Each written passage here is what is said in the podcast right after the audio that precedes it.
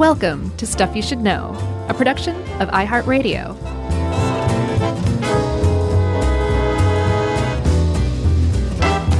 Hey, and welcome to the podcast. I'm Josh, and there's Chuck, and Jerry's over there wandering around in circles, and this is Stuff You Should Know, the podcast about the Church of the Subgenius at long last.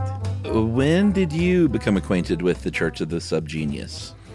Um, I had a, uh, a group of friends that walked on the odder side of life, darker Sure. side of life, less you know, less serious side of life. I'm not sure.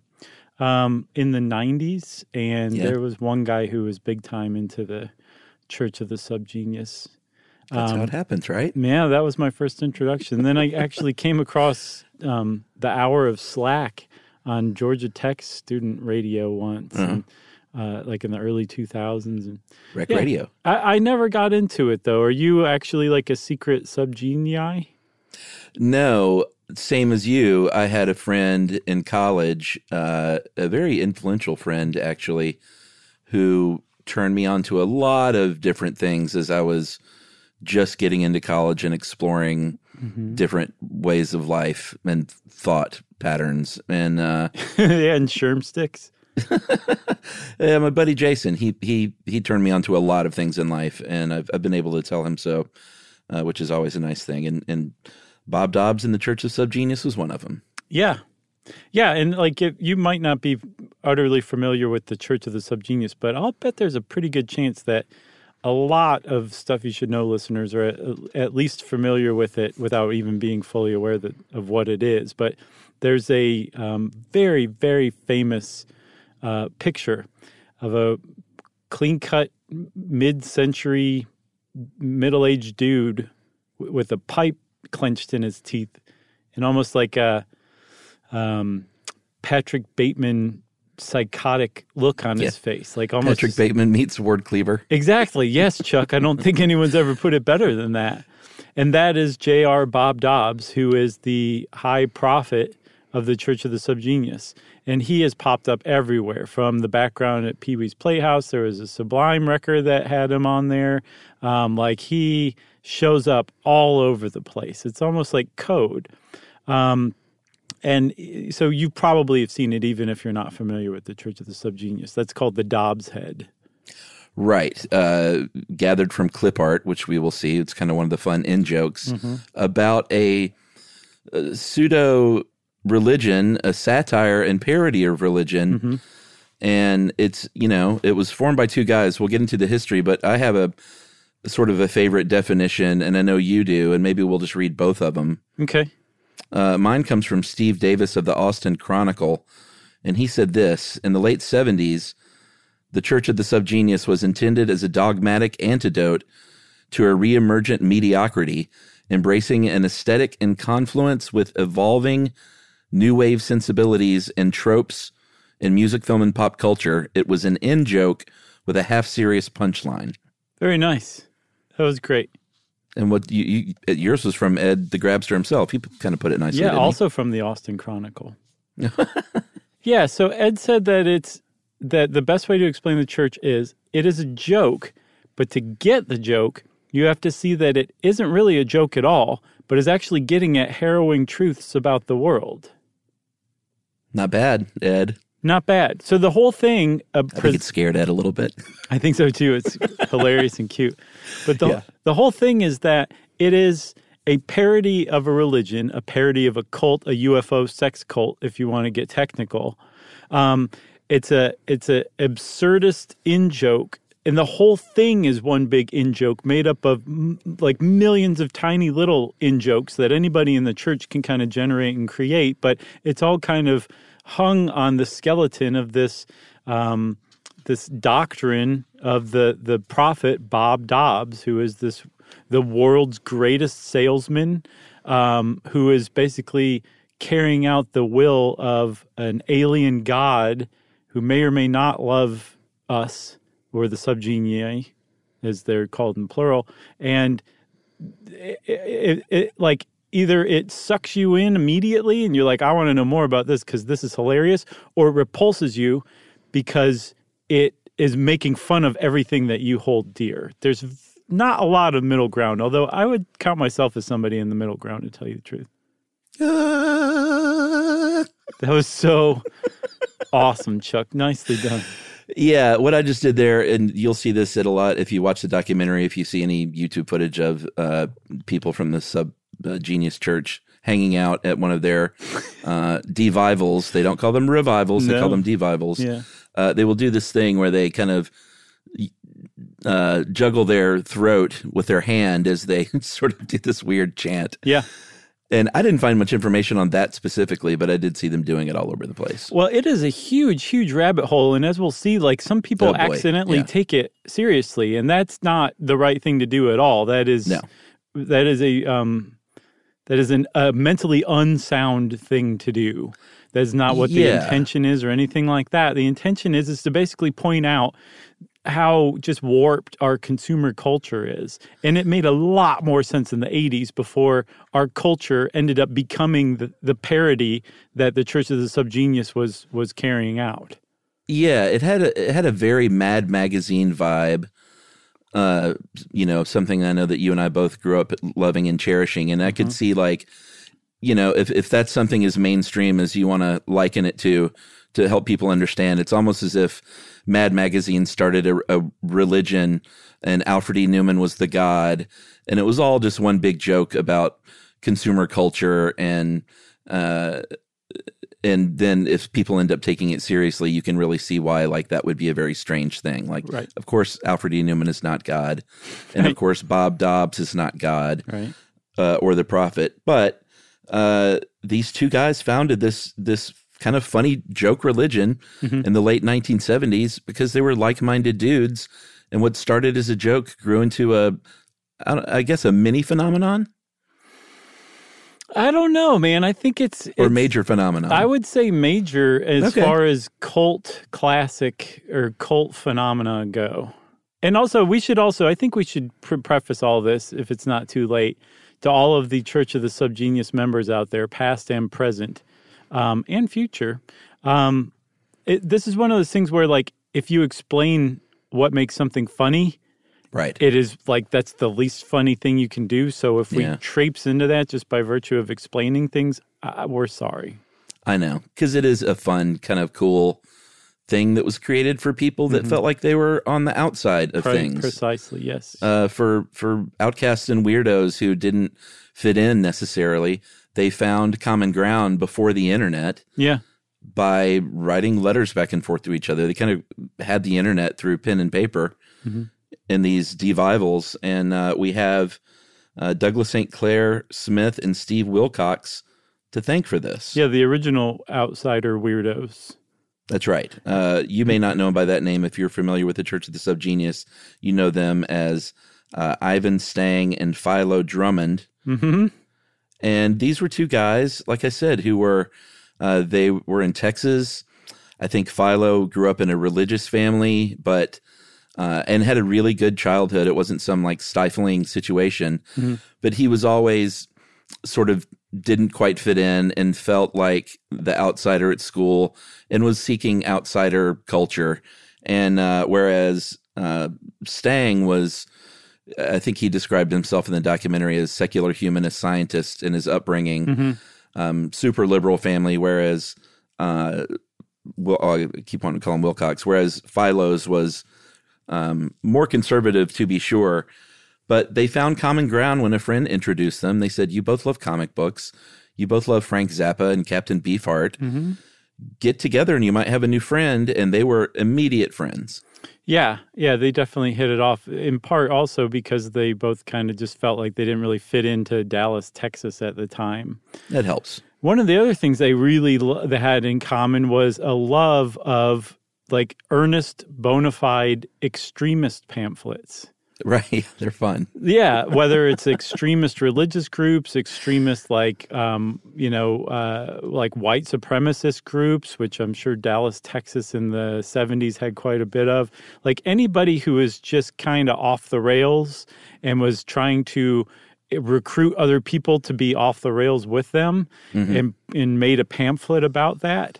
These guys would collect it and relish it, and um, that also included. Remember the Jack Chick tracks in the Satanic Panic episode? They were huge into that. It had a huge influence on them as well. Those comic strips about how somebody, you know, um, had sex before marriage and now they were burning in hell, kind of stuff. Like that, they they took all these things together, and they kind of used them as the the basis for this outlook on the world, which is humans are totally nuts in a lot of ways. And then, even more than that, they can be dangerously nuts when they try to foist or impose their own crazy thoughts onto you and make you behave a certain way because of their crazy thoughts that that's the danger that comes out of modern life. And i think that's one of the things that really stuck out to them and the thing that drove them to kind of kind of try to fight that however they could. Yeah, I have to say, I, I see the appeal of what they did because uh, if you remember a few years ago, God, this is quite a few years ago now, our, our buddy Joe Randazzo mm-hmm. and I wrote a TV pilot together mm-hmm. about a, um, a Scientology esque religion. And it never went anywhere. We even had a few pitch meetings and nothing happened with it. But in writing that script, we had to create our own religion mm-hmm. for that pilot and you can't just say, well, let's just call it this and it's whatever. Like you have to really kind of explore the tenets of it and make it a real thing. And we did that. And uh, I made a pamphlet. Joe and I made it together and I kind of put it together. And we brought the pamphlet to the pitch meetings and it, I'll send you one sometime. It's Yes, really funny. Our, our religion was called binarism and it was like number, this numbers based kind of Scientology thing, but it was so much fun. And all I could think about when these two guys got together in 1979 and hatched this idea was, yeah, it's a lot of fun to create a phony religion, yeah even for a screenplay. Yeah, and they were definitely inspired by um, L. Ron Hubbard and his success at basically founding Scientology based on some science fiction ideas that he had, and then Yeah. becoming rich. There's a, a famous quote attributed to L. Ron Hubbard that you can't get rich writing science fiction, but you can get rich by writing or uh, by founding your own religion. And so. Uh, uh, so you, we should be really careful here. They weren't inspired by L. Ron Hubbard in the sense like they wanted to take advantage of people. I think they were more fascinated by the fact that there are plenty of people out there who will buy into this. Right. And I think they kind of wanted to explore that. Not not in any kind of like it's weird. It's the whole thing is kind of a cynical it comes from a cynical place where you just have to be cynical to, to be to be critical enough of society to see it for what it is.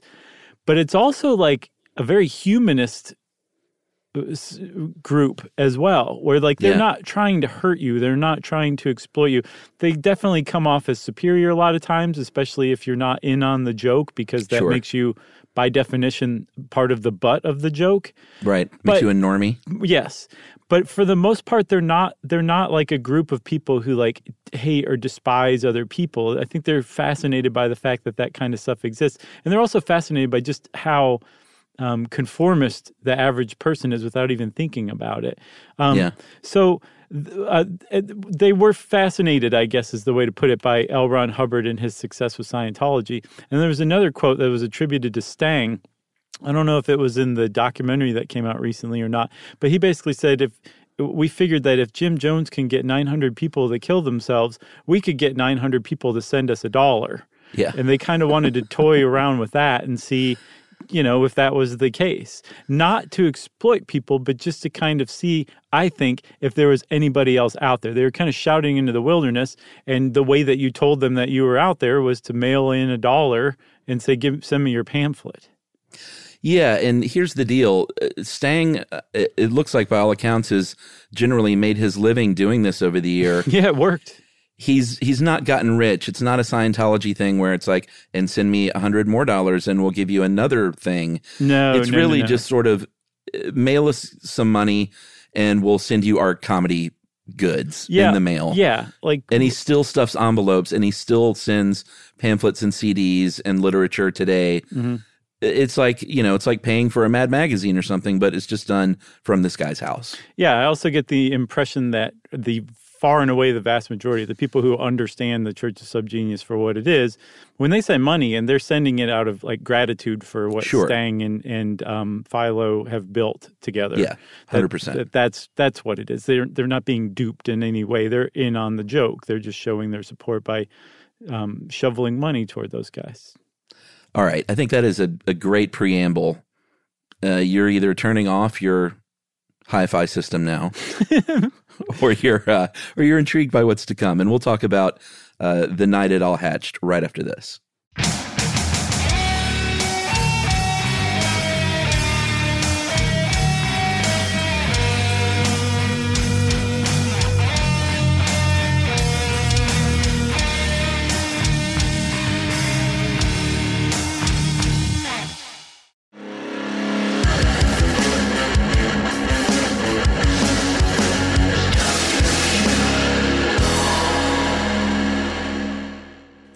So these guys are hanging out. It's 1979. Mm-hmm. They didn't have, I think Philo was the one who always had a pretty decent job. He kind of had an okay career. And he always wanted to. There were times where he kind of dropped in and out mm-hmm. of his involvement because he did have a decent career, but he always supported it. Whereas Stang was all in from the beginning and didn't have a, a ton of prospects for work mm-hmm. but they were hanging out and they were like kind of wondering why they you know didn't have more and why they weren't as successful as they thought they should be. And stang said you know we aren't geniuses. You know we must be sub geniuses mm-hmm. and he says in the documentary he was like that's the moment that was literally like a lightning bolt out of the sky that hatched this idea. So they kind of took all their interest in all these weird pamphlets and weird UFO cults and pseudo religions and new age beliefs. And they made the original pamphlet, uh, spent $60 on this original pamphlet, and we're just leaving him at dry cleaners and stuff like that until Stang's wife got mad and she was like, That's a lot of money for us. at least send this to some publishers and see if you can do something with this. So they sent it to every publisher under the sun and got rejected by every uh, every publisher under the sun. But um, it- it's pretty funny that later they did end up having a fairly successful book, but early on, book publishers didn't know what to do with these guys. Yeah, and you can understand why if you've ever seen what's called pamphlet number one now, which is part of the church doctrine. This is like the sacred writings. The the the idea is that um, Ivan Stang is the sacred scribe who took down the words of Bob Dobbs. And by the way, Bob Dobbs, the Bob is always in quotes. It- it- not just when you say J.R. Bob Dobbs, like even if you just say Bob Dobbs or even just Bob, it's always in quotes. That's how you Yes. write his name. Um, and that Bob was getting his uh, divine inspiration from Jehovah One, that alien overlord that that runs Earth. Um, and this was kind of like the the conceit of the the pamphlet. And the front of the pamphlet said things like "The world ends tomorrow, and you may die" in all caps. Um, it asked, uh, "Do people think you're strange? Do you?" Um, I know, I love that one. There was another one that said "Eternal salvation or triple your money back." So, like, these are the things on, uh, like, on and in the pamphlet, and they're they're going around to publishers, being like, "Hey, you want to you want to give us some money for this?" So, of course, everybody said no. The most astounding thing is that eventually somebody actually said yes. At, I think McGraw Hill. Yeah, and th- this was much later when they finally did get their book published. Uh, after they had quite a following and the, the sort of writing was on the wall with these, you know, fairly successful gatherings and live shows. But um, yeah, the book came later. Early on, they they got together and started uh, just as buddies, getting on the CB radio and doing. And this again, this was like you would get on the internet today. Back then, it was the CB, and they would do these sort of parody voices um, it basically hatched what was the beginnings of what would end up being the hour of Slack uh, radio show, which is 90 minutes long, part of the joke. And uh, people started hollering back at them. He said they were trolls before they were trolls. They were kind of trolling people on the CB. Right. And then other people would troll back and call them uh, pinks. and boys. that's where the notion of pinks or pink boys came up. and pink boys, uh, they kind of flipped it. Uh, in the Church of the Subgenius, pink boys are the others. They're the squares. They're the ones who just follow along and go to their nine to five job and spend their consumer money in you know uh, in on catalog items and uh, anyone else outside is a pink or a pink boy Yes, but but there's a distinction between, uh, say, people like you and I and actual dyed in the wool pink boys, the kind, Sure. the like middle manager types who are like not only fully bought into the the con, the great con that's going on, they actually like like almost violently defend it in its existence and its its rightness. Um, those are those are pinks. They're irreparable. There's nothing that's ever going to help them, and they're genuine humans. Now there are plenty of subgenii out there who don't know they're subgenii. They haven't been exposed to the church. They've never seen a Dobbs head, maybe whatever reason. They're they're not aware that they're a subgenius yet. And if you're a true subgenius, then you have Yeti blood coursing through your veins. yeah Now, if you're an, an actual subgenius, that means that you are a uh, of Yeti heritage, uh, who is who has basically become aware of the teachings of Bob and are now actively um, working against the conspiracy and exploiting pink boys anytime you get a chance. Because again, they're they're hopeless. They're they're never going to be converted because they don't have any Yeti blood in them. right uh, and to reiterate i don't know if i, I kind of just tossed it off earlier but you tossed it up. bob dobbs is a piece of clip art literally that face that you see was a piece of clip art from clip art catalog and they loved clip art because it was free Yeah. and a lot of their early stuff was just collage from clip art that they had found and this was from a clip art catalog and now it's you know one of the you know arguably one of the most famous pieces of clip art there is Yeah, and I don't know if it was a joke. It's so hard to tell um, what's a joke and what's not because they play everything so straight. Um, yeah they're in character basically Yeah, but that I saw on one of their websites that they said, "Reminder: This is a uh, this is this is a trademarked piece of art now, and as part of like the subgenius or copyright subgenius." So I don't know if they actually did copyright it. I could totally see them doing that in real life, um, or if they were just joking about it. E- Either way, yeah, it's kind of great. So I think we probably can't go any further without explaining this concept of Slack. Uh, I mentioned the the radio show is called the Hour of Slack, and kind of the major, uh, I guess, philosophy and tenet of their religion is uh, is this concept of Slack. Are you having trouble describing it? No, I mean they they even say in the documentary it is not even to be described that they can't even describe it. So whatever we do is going to be our own attempt. Okay. Uh, Slack is different for every person, but the the definite idea is what you think, which is being slack, like kind of, but not just being lazy, having everything you need in life and being content while giving up as little as possible Yeah. exertion wise. Yeah, exertion wise, exactly. Like like having done as little as possible to actually attain it. Um, that's one definition of slack for sure. Um, the point is, like I think it's one of those things where you, um, or what is not slack is easier to recognize than what is slack. And I'll give you an example of something that happened today. Okay. Okay, because I've been thinking about this. I'm like, how are we going to define slack? Yeah. Yeah. So um, uh, I knocked over the toilet brush behind the the toilet in my bathroom, right? Okay. And you know, like the little drippings that end up in like the toilet brush holder, Yes. they spilled out on the floor. Yeah. Those are the worst drippings. The the worst drippings. Like I would have rather spilled like like like raw pork juice onto my floor than those drippings. They're bad drippings, right? Bad drippings. So I spent the next 10 minutes not only like cleaning up those drippings, and I mean like mm-hmm. cleaning it up, like there's there's some floor missing now. I scrubbed it so hard. And then also cleaning the holder for the scrub brush before I put everything back. And this is a totally unintentional, totally avoidable thing for me to be doing. That took up 10 minutes of my life. I did not want to be doing it. It was gross, it was yuck. And I realized this is the this is the perfect example of what is not slack. It's the conspiracy. It was the conspiracy that probably had something to do with it. But the the point was is I, like I was doing something I didn't want to do and I was doing it I was getting no reward from it whatsoever. I was a little stressed out about it. It was not Slack. So Slack is the opposite of that. It's where things are going your way. Uh, it's where you are uh, content and happy, and that doesn't necessarily mean you have everything in life, like all the trappings of life. It very frequently doesn't mean that. Instead, it's just whatever it is that makes you content. And because it, it's undefinable, that means that it's up to every subgenii to define what is slack for them. Yeah, and the conspiracy is are the things that prevent you from atta- achieving slack.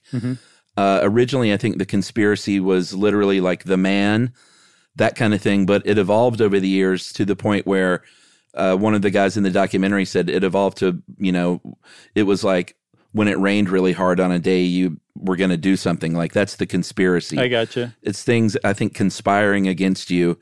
That toilet brush knocking over, that's definitely the conspiracy Right. uh, because it prevented you from, I guess, taking your, your mid morning nap. right. And the uh, under the teachings of of Bob, the conspiracy is actually an acronym for cliques of normals secretly planning insidious rituals aimed at controlling you. Ooh, And that's a good. That's a good one. Agreed. And then uh, under the doctrine, like this is a, an actual group who they don't know what Slack is, but they know it exists, and they're bent on stealing as much of it as possible. And they start stealing it from everybody, Pinks and Yeti, from the moment you're born. Um, and so it's up to you to um, to steal it back, to get as much Slack as you possibly can.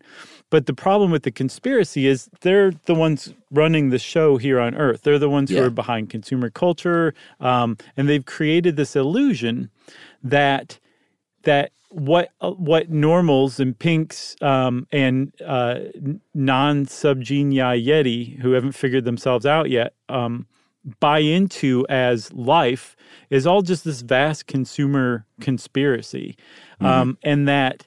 Uh, they'll they actually offer what appears to be slack but is like False slack. false slack is what they Yeah. call it yeah it's manufactured slack so it's like um, the subgenius wiki is awesome and they give examples of um, like pre-planned recreation um, like days off from work that you earn or are given like Yeah. these are this is all false slack like it's somebody yeah. else deciding what your slack is and you Yes. buying into it and that is the that is not slack slack is you have to decide what slack is Right. And there's original slack. We're all born with original slack, according to the church. Mm-hmm.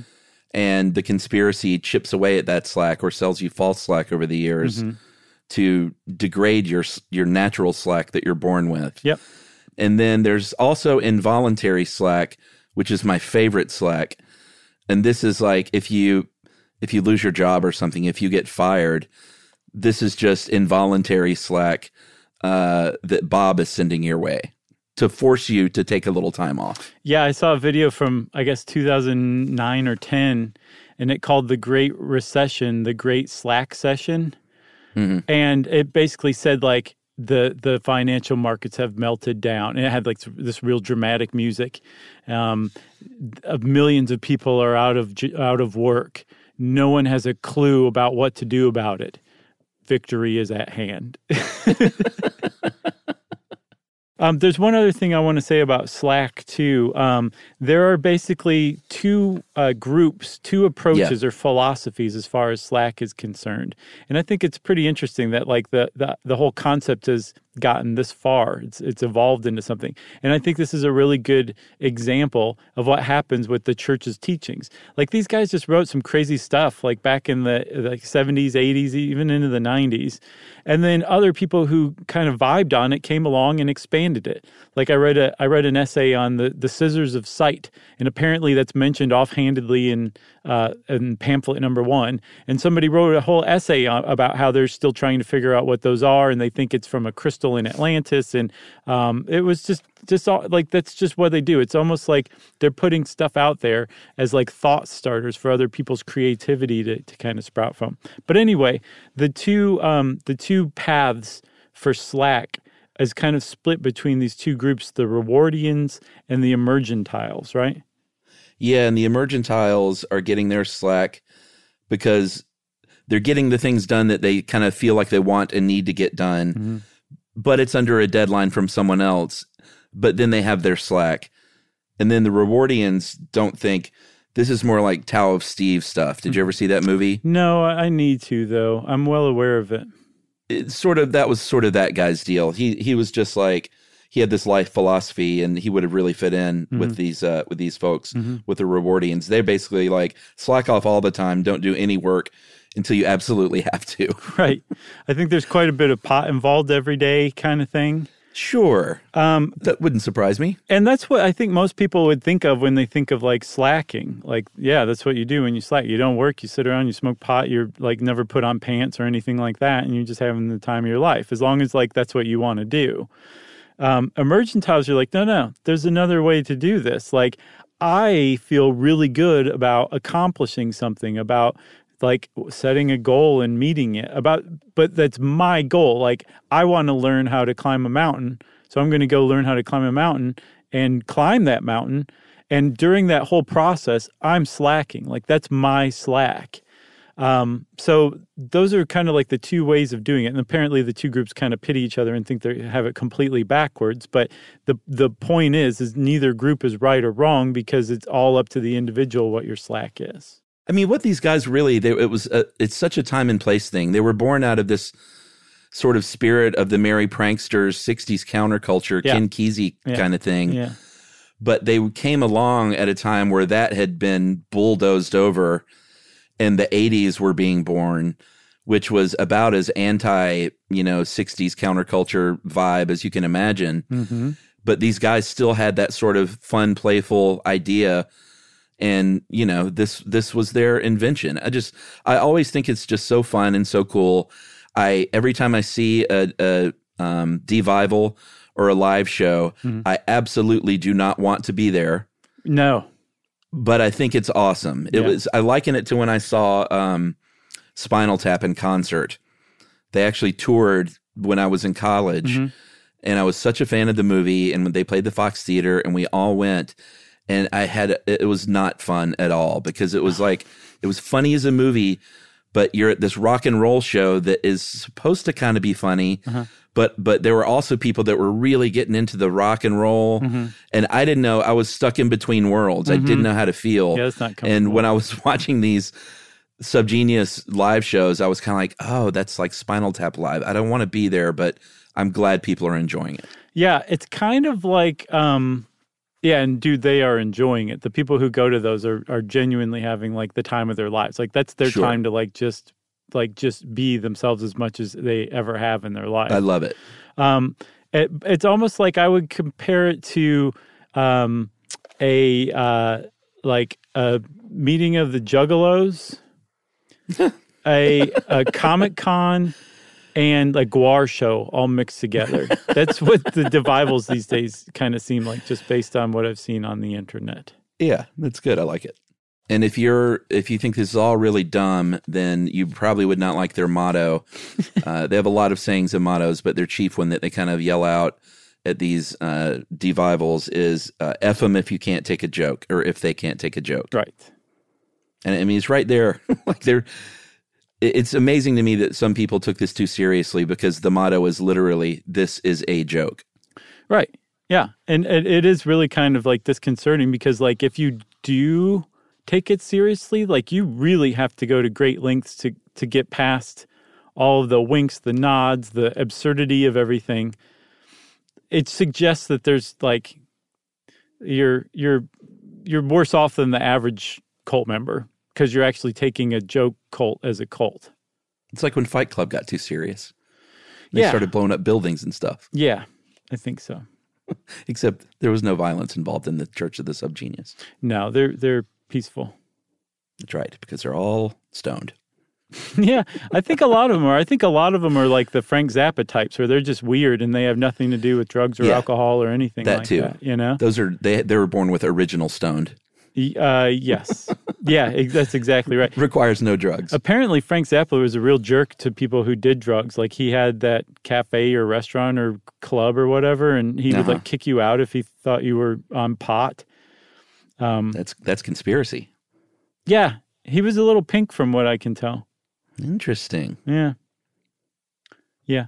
And you said also if this kind of stuff seems weird to you or whatever, or you don't like it, like that's a pretty like fairly normal reaction. It doesn't mean there's anything wrong with you. No. But one of the reasons that that it might make you feel a little wobbly or a little shaky or like you're missing something or like you're being made fun of, that kind of weird feeling in your stomach is because you, you probably are being made fun of. Like if you're Yeah. not in on the joke, like I said earlier, by definition, you're you're part of the butt of the joke. You're a member of that that group.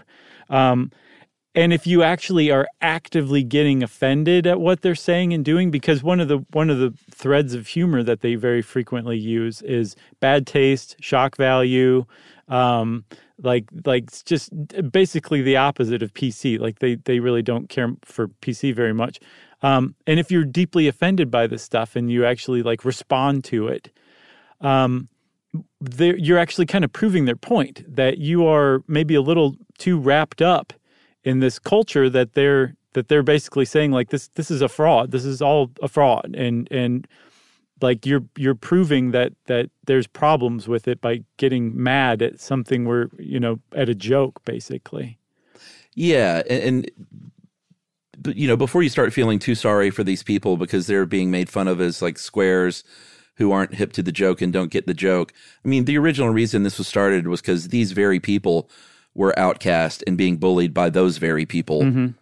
to begin with. right so let's take a break man and we'll talk about some of the lower points in the church of the subgenius that have happened a- a- across the years huh Let's do it.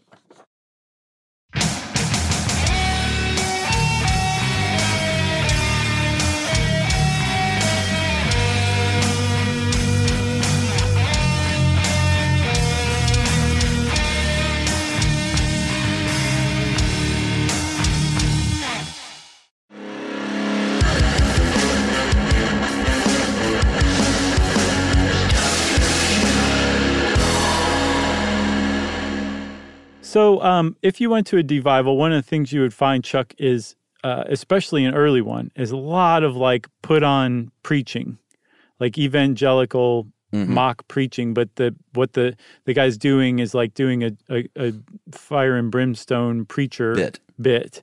Yeah. But what he's saying is espousing, you know, Bob's stuff about, you know, if they f them if they can't take a joke or, um, you know, uh, whatever.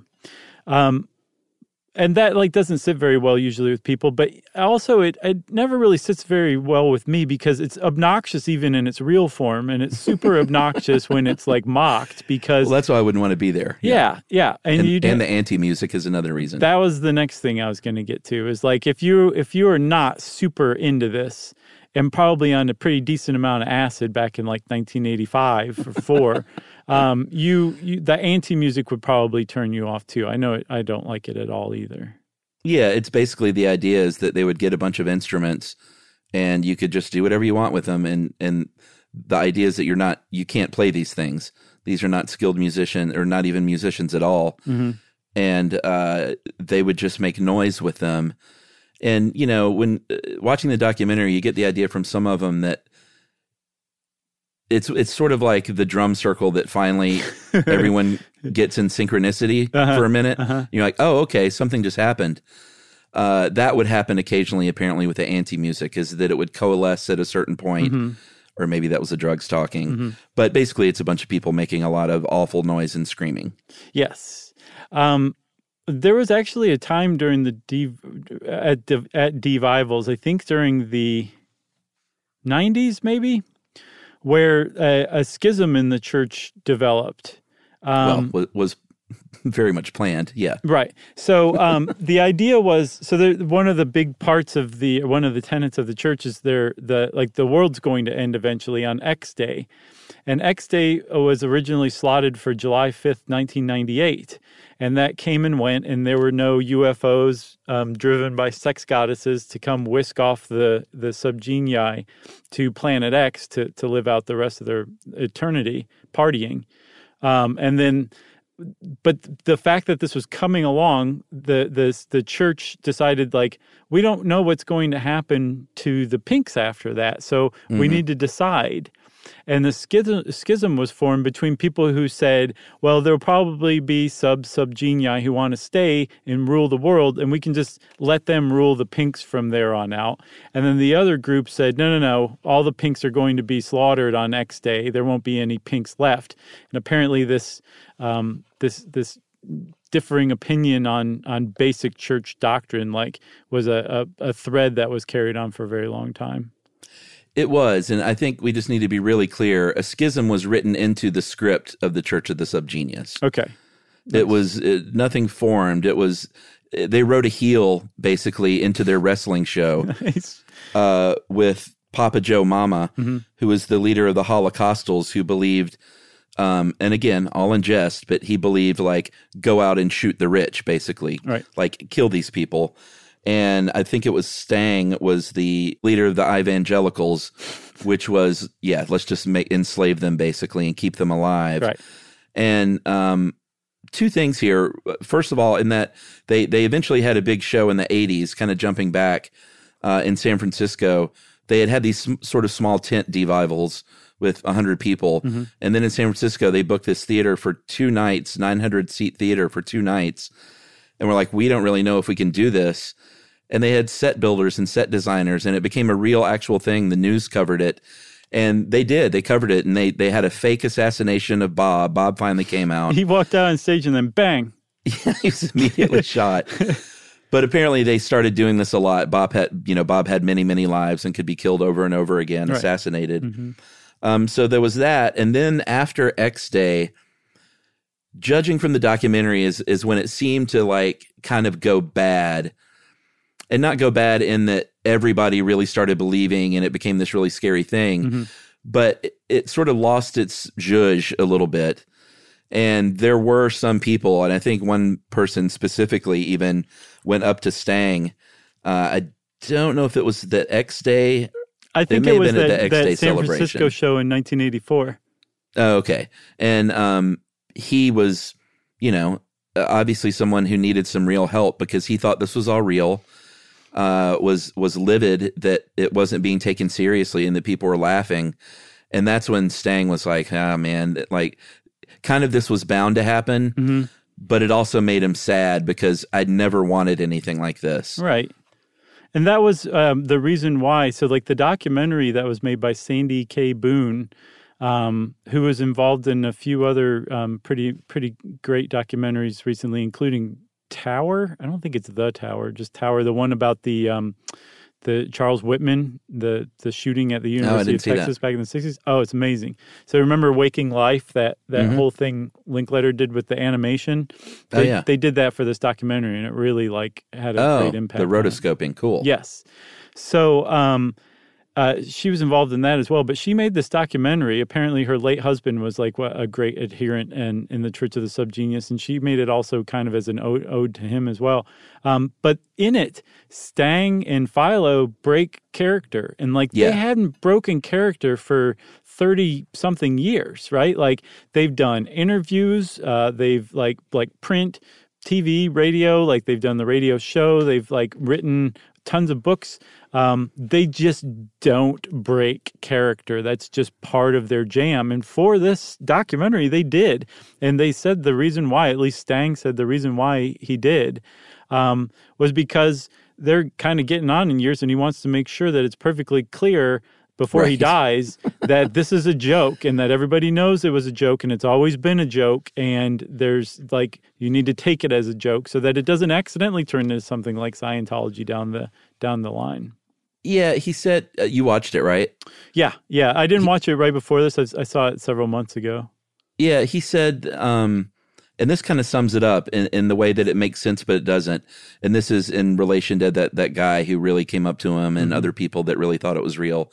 He said, "We wanted, we always wanted to trick people, but we didn't really want to trick people." Right. Yes, that's what I'm saying. That's what I'm saying. They were fascinated by the fact that people could be tricked yeah, and they wanted to explore that and make fun of it and they invited other people to explore it and make fun of it but it, it wasn't too hurt anybody. That's they were they weren't actually trying to exploit anybody. Like the idea of Yeah. having you having you become a part, become a member, send in your dollar, become ordained, buy into all that sales stuff was to point out that that's what was going on in the real world. You know? Yeah, and this sort of came to a head um, in the '90s when they it was just after Columbine. They had a live show planned in Boston, and Papa Joe Mama, who was again their sort of scripted heel agent provocateur, got on a I think a radio show and somehow referenced Columbine. It was a little unclear. I think he blamed Columbine on the Church of the Subgenius. Oh, was that what it was? I believe so. Okay, because I couldn't quite tell what the reference was, but it was clear that that was over the line for for both Philo and Stang. Mm-hmm. And the show was originally canceled by the theater, and then a real church, I think like an Episcopal church, stepped up weirdly and said, "You can have it at our church." And then they got bomb threats, and they said, "Well, no, I guess we can't do that." And then I think they ended up having it in a, a like a public park or something Weird. but that was sort of like where it you know the the 90s weren't too kind to the not just like the numbers but you know once the internet was born and that was like really when the consumer culture and the internet boom happened for real it was just so antithetical to the church of the subgenius it seemed to kind of fade away um until later on when the internet kind of helped revive it again So my take is that the the what really kind of led it downhill. Not to say that there's like like it, not to say that it's it went downhill on its own. Like that just just the world changed yeah and there was there like it the world became the parody. Not it wasn't like straight any longer. It was just a a joke. But that was real life now. So you Yeah. can't satirize something that is the satire that you're coming up with. There's just no way to do it. no that's absolutely right And that's, you know, America changed quite a bit in the last like 20 years. And the the like what do you like how you just can't. You can't satirize something when it becomes this weird version of itself that you were using before. It, it encroached on your turf kind of thing, you know? Yeah, and in, in uh, the last like ten minutes of the documentary, sort of focus on the Trump administration and these fringe groups that started online there, saying this crazy made up stuff, mm-hmm. and uh, that really puts a hurting, like you said, on something like the Church of the Subgenius. Yeah. Um, as far as being, and their their numbers were never huge, but uh, I get the idea from watching it that Stang still has people that write in that still send him some money. He told one funny joke about getting a, a payment upon receipt envelope that like he had to pay two dollars to even open this thing. and he was all perturbed about that. And there was a thousand dollars in cash. Oh, in it. And he took half of it and immediately took it to a sick friend. Like that's the kind of guy he is. Oh, that's cool. Yeah, he struck me as that as well. But he's still, you know, paying his mortgage, stuffing envelopes. Well, yeah, because I think like if you go back and you read the original books, and you know, even still, I was reading like the Wikia that explained all of the different stuff. Um, is hilarious and like totally worthwhile and still applies today. Um, like it's like in a in a certain way, it's timeless, even though it screams Reagan era. You know, Yeah. Oh um, yeah. But the the it's still it still makes sense because we still have like a consumer driven culture that is that has a lot to do with gender norms and conformity and um, exploiting people for their labor. Um, it- like all that stuff is still going on. So the original stuff still still stands and still holds. Yeah, and they, you know, Mark Mothersbaugh of Devo and um, I can't remember the other guy's name in Devo. They were way into it. Mm-hmm. Penn Jillette, Nick Offerman, Richard Linklater, Paul Reubens, Pee Wee Herman's Playhouse had a Bob Dobbs on his big wall collage. Yeah. These were all people that were attracted to it. It was a lot of dudes, of course, uh, but they do interview a few of the women in the original group that said, like, we were outcasts and we wanted to meet these weirdo guys. And this is where we did it. Like, we went there because it was mostly guys Yeah. And, and you know we could meet these these dudes uh, but it was very male oriented and um, i don't know i just like i said i never i always had fun reading about it and hearing about it but never wanted to get too involved just because i'm too much of a pink i guess yeah. Yes, it is a lot of fun to read about for sure. Like there's a lot of stuff out there on the internet to read.